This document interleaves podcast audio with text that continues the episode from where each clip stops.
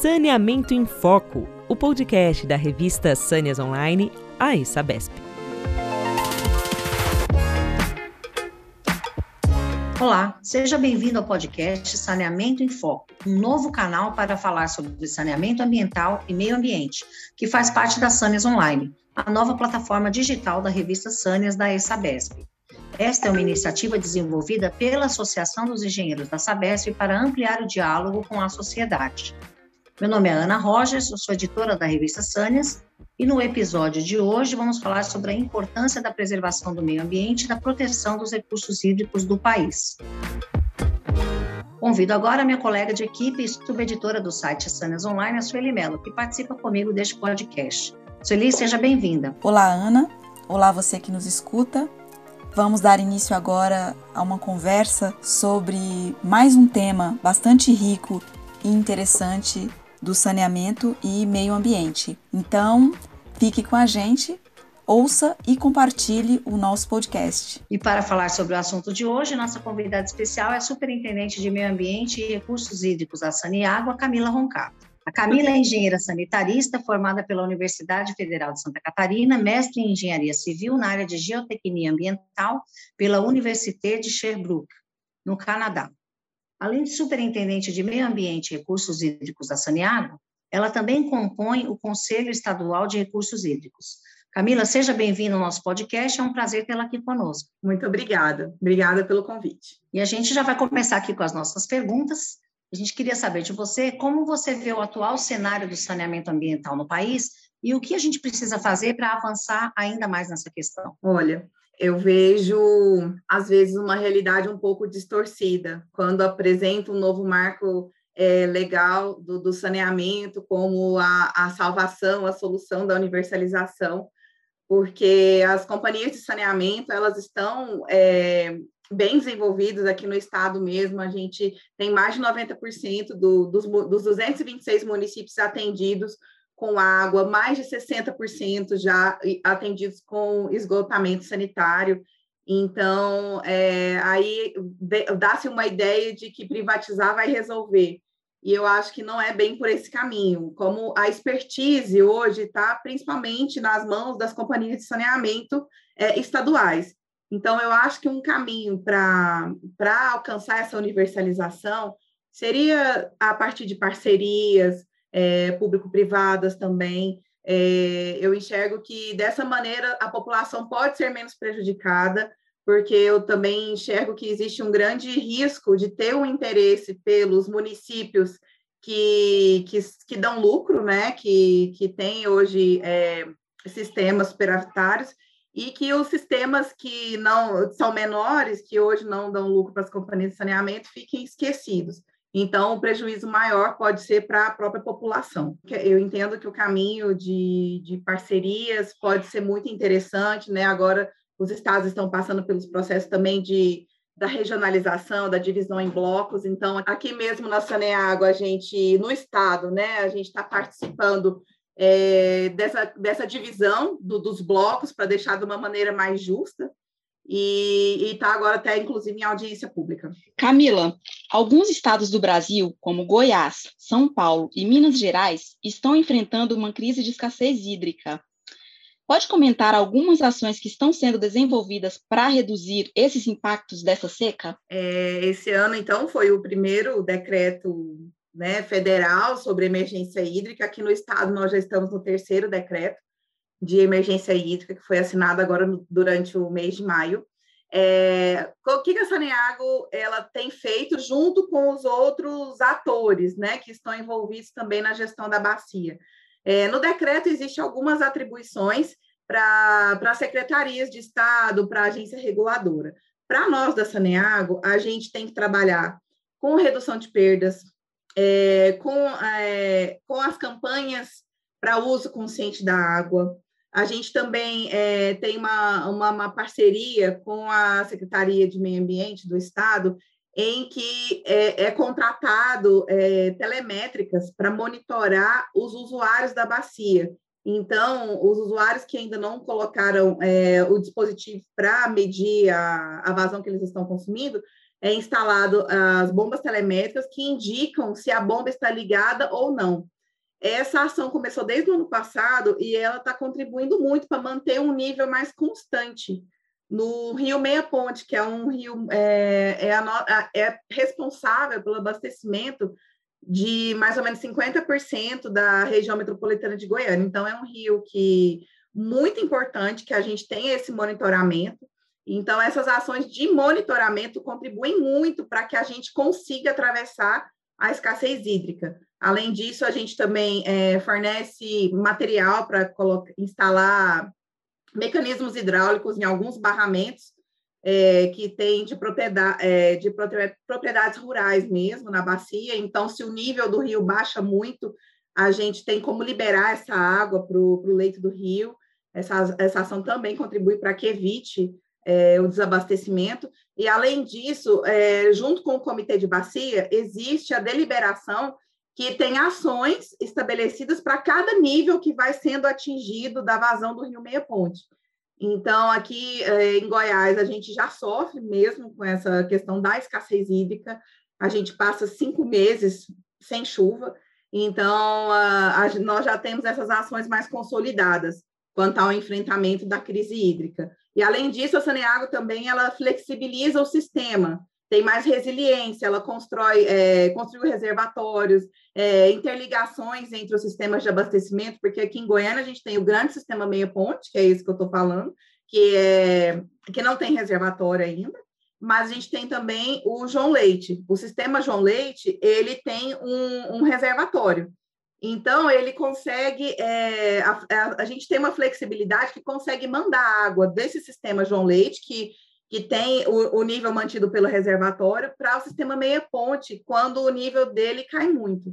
Então, são essas ações que a gente tem aqui na companhia para enfrentar a crise hídrica. E para a sociedade, como é que está sendo esse diálogo, né? Para a sociedade ajudar a enfrentar essa crise, né? Em relação a, a, a, economizar água, né? Ao não desperdício, como é que vocês estão fazendo isso? É, a gente tem as campanhas, aqui nós temos os mascotes Banji Sato, que a população já, já conhece, então que a gente sempre, é, na rádio, na televisão, dá dicas sobre como economizar água, é, a gente também dá bastante entrevistas em rádios e jornais também sobre essas medidas de economia de água. Aqui, esse ano, no, em Goiânia, foi estabelecida multa para quem lava a calçada, então também é uma maneira de conscientizar a população sobre a questão da, da escassez hídrica. E, e tem funcionado, funciona, as pessoas ficam mais conscientes e reduzem o consumo. Vamos falar um pouco, então, agora sobre a importância da preservação das nascentes para garantir a qualidade da água e o abastecimento da população. Você pode comentar um pouquinho para a gente? Sim. É, aqui na, na Saneago, inclusive, nós temos vários projetos que, que, estão, que têm o foco de preservar as nascentes, né? E também as matas ciliares, porque quando a gente é, quando a gente faz ações de recomposição florística das nascentes e também de cercamento, a gente favorece a infiltração da água é, e ela abastece, então, o lençol freático.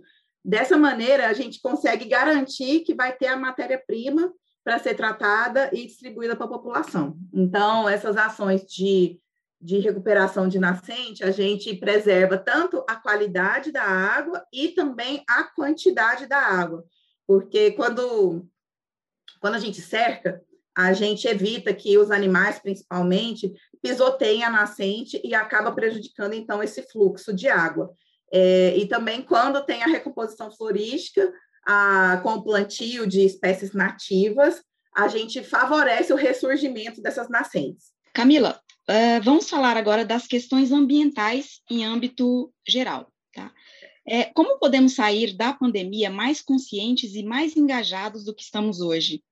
E como a sociedade pode contribuir nessa questão? Eu acho que a sociedade ela tem que entender, ela, ela tem que se ver como participante. Ela é uma, uma é, a sociedade também é um dos atores envolvidos na questão da, da conscientização ambiental. Então, com a questão da pandemia, a gente viu como é importante ter água para poder fazer a higiene, para poder é, manter é, mais distantes do vírus, no caso, né, do coronavírus. Então, é importante que as pessoas tenham esse senso e sejam menos egoístas também, de que tem que pensar que a água ela tem que estar disponível para todos os usuários, né? Então tem a população, tem o produtor rural, as indústrias precisam também da água, as companhias de saneamento têm uso prioritário, mas elas também entendem que, que esse uso é importante para todos. Então, eu espero que, que a sociedade saia mais consciente e com um sentimento mais de coletividade, de se sentir participante né, dessas ações que do meio ambiente mesmo. E também mais consciente sobre o papel do, do saneamento, né, dos profissionais, né, que estiveram e estão na linha de frente aí no combate à Covid. Com certeza. Os profissionais de saneamento, aqui na Saneago, a gente não parou em nenhum, em nenhum momento durante a pandemia por seu uso, é, para poder ter água tratada para a população, então evitar a disseminação do vírus. Então, também eu entendo que a população vai reconhecer mais ainda como é fundamental o trabalho do, de nós, né, funcionários do saneamento, nosso trabalho. Falando então sobre o, sobre o trabalho do, do saneamento, né, vamos falar agora sobre quais os projetos que a Saneago vem desenvolvendo para contribuir com a preservação do meio ambiente e a proteção dos recursos hídricos. Se você puder comentar um pouquinho para a gente. É, nós temos, então, vários projetos que são relacionados à recomposição florística e cercamento de nascentes e trechos de matas ciliares. Na bacia do Meia Ponte, que eu falei, que é a, a bacia mais crítica que nós temos aqui no estado, nós temos um trabalho com recurso do Fundo Socioambiental da Caixa. Nós estamos trabalhando em nove municípios que estão a montante do nosso ponto de captação do, do Meia Ponte. Então, são trabalhos de é, cercamento e plantio, que vai recuperar 58 hectares ele está em execução, já foi executado mais ou menos 50%. Então, é um trabalho que, que é muito importante para a gente e que, com certeza, dá resultado. Outro trabalho importante que a gente tem é o produtor de água, que é na bacia do João Leite. Aí é para preservar, então, a água que, que, que forma né, o reservatório, que abastece o reservatório. Lá no, no nós trabalhamos com 29 proprietários é, em dois municípios aqui do estado, Ouro Verde e Nerópolis e eles então recebem o pagamento pelos serviços ambientais. É, durante cinco anos, nós fazemos visitas para verificar se eles estão mantendo o, os serviços ambientais, então garantindo a água, e aí eles recebem por isso. É um programa que ele é da ANA, junto também com a Secretaria é, de Meio Ambiente, a Emater, nós aqui da Saneago também, é outro programa importante. Nós lançamos agora, na Semana de Meio Ambiente, o programa renascentes, que ele é para dar escala para esses nossos projetos de recuperação das nascentes. Então, é, a gente vai adquirir 300 quilômetros de cerca e 600 mil mudas para recuperar é, nascentes, primeiramente na bacia do Meia Ponte e na bacia do Piancó. O Piancó é, abastece a cidade de Anápolis, que é a terceira maior cidade aqui do estado. Então, é, a gente vai, é um sistema que foi desenvolvido para o site da Saneago, o proprietário rural, ele entra lá com seus dados, faz o cadastro, e o sistema busca o CAR, os dados do SICAR dele, e aí então já aparece a propriedade delimitada, aparece quantas nascentes que ele tem para recuperar, ele escolhe qual é a nascente que ele quer recuperar, e aí o material já está disponível para ele. Então, esse sistema, esse projeto, programa novo, ele vai diminuir a burocracia também para a gente conseguir fazer essa doação de material. É um programa muito interessante, a gente estima que vão ser recuperados mais ou menos 700 nascentes com essa primeira leva de material que a gente adquiriu nos próximos três anos, então, e uma área de 400 hectares. É um programa bem importante que a gente está bem feliz de poder lançar agora, né, na Semana de, de Meio Ambiente, é, outros trabalhos que a gente faz junto com as prefeituras, é, curvas de nível, barra, é, bacias de infiltração. Então, a gente está trabalhando com a Prefeitura de Anápolis, com a Prefeitura de São Luís de Montes Belo, também visando a infiltração da água, para que a gente consiga manter o nível do rio. É, e na questão mais ambiental, a gente também tem o programa Olho no Óleo. Então, é um programa aqui que a gente tem desde 2012, nós já conseguimos arrecadar mais de 520 mil litros de óleo, de óleo usado. Cada óleo que a gente é, coleta ganha 50 centavos de desconto na fatura de água, e esse óleo a gente repassa para uma empresa que fabrica biodiesel. Então, esse, esse programa também é bem interessante, porque ele diminui os problemas de extravasamento na rede coletora de esgoto.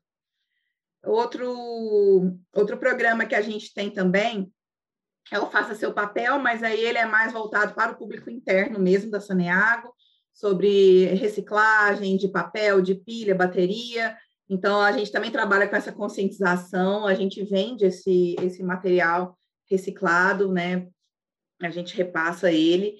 Outra, outro trabalho importante que a gente faz, eu também não sei como que é em São Paulo, mas eu acho que vocês também têm, o uso de lodo, de ETs para recuperação de área degradada. Nossa maior estação de tratamento de esgoto, que é a daqui de Goiânia, é gerado aproximadamente 130 toneladas de lodo por dia. Então, a gente leva esse lodo para fazendas aqui próximo, né? Agora nós estamos com uma fazenda Hidrolândia, e faz recuperação de área degradada. Nós já recuperamos, é, só em 2020, a, o que a gente conseguiu recuperar foi 205 hectares de área que estava degradada. Então, também é um projeto bem importante que a gente tem aqui, de dar um, um destino nobre né, para o lodo, deixar de levar para o aterro sanitário. É, nós também temos os nossos núcleos de educação ambiental, tem um núcleo de educação ambiental aqui de Goiânia, que ele surgiu, que ele fica também lá na estação de tratamento de esgoto, desde 2001, ele foi criado, e hoje a gente já disseminou pelo estado inteiro. Nós temos mais 17 núcleos de educação ambiental regionais. Esses núcleos de educação ambiental trabalham principalmente com as escolas. Então, nessa trabalho de conscientização mesmo. É um trabalho que a gente tem parceria com a Secretaria de Educação do Estado, a gente tem um retorno muito importante também de trabalhar com educação ambiental. Bom, muito interessantes todas as iniciativas da Saniago, vocês estão de parabéns, e pode dar o site da, da Saniago para quem quiser consultar, saber mais, se informar Isso. sobre esses programas. Isso, é saneago.com.br, então lá tem, tem os vídeos do Banji Sato sobre a conscientização da, sobre o uso da água, é, nós temos, vamos ter agora também as informações de todos esses projetos, até estamos atualizando o site agora na, numa aba sustentabilidade que a gente está criando. E, e, qualquer coisa também pode entrar em contato com, com a Superintendência de Meio Ambiente ou com a imprensa, que a gente repassa mais informações. Bacana. Esse foi o podcast com a Camila Roncato, superintendente de Meio Ambiente e Recursos Hídricos da Saneágua, Companhia de Saneamento de Goiás. Camila, a gente te agradece muito por ter aceitado o nosso convite, foi uma honra recebê-la aqui. E hum, passo agora a palavra aqui para minha colega Sueli. Antes da gente encerrar, gostaria de dizer que o podcast Saneamento em Foco está disponível nas principais plataformas de áudio, como Spotify, Deezer, Apple Podcast e Google Podcast. Convido também você que está nos escutando a acessar o site saniasonline.com.br para ficar por dentro de tudo o que acontece no meio ambiente, saneamento e nas questões de sustentabilidade. E por falar em novidades em água e saneamento, vem aí o Museu Água de São Paulo, uma iniciativa da Isabesp que pretende estimular o interesse da população pela história do setor e conscientizá-la sobre a importância da água e do meio ambiente, quem quiser saber mais é só acessar o perfil do Museu Água de São Paulo no Facebook ou no Instagram. Muito obrigada a todos, a gente fica por aqui. Muito obrigada mais uma vez a Camila e até a próxima.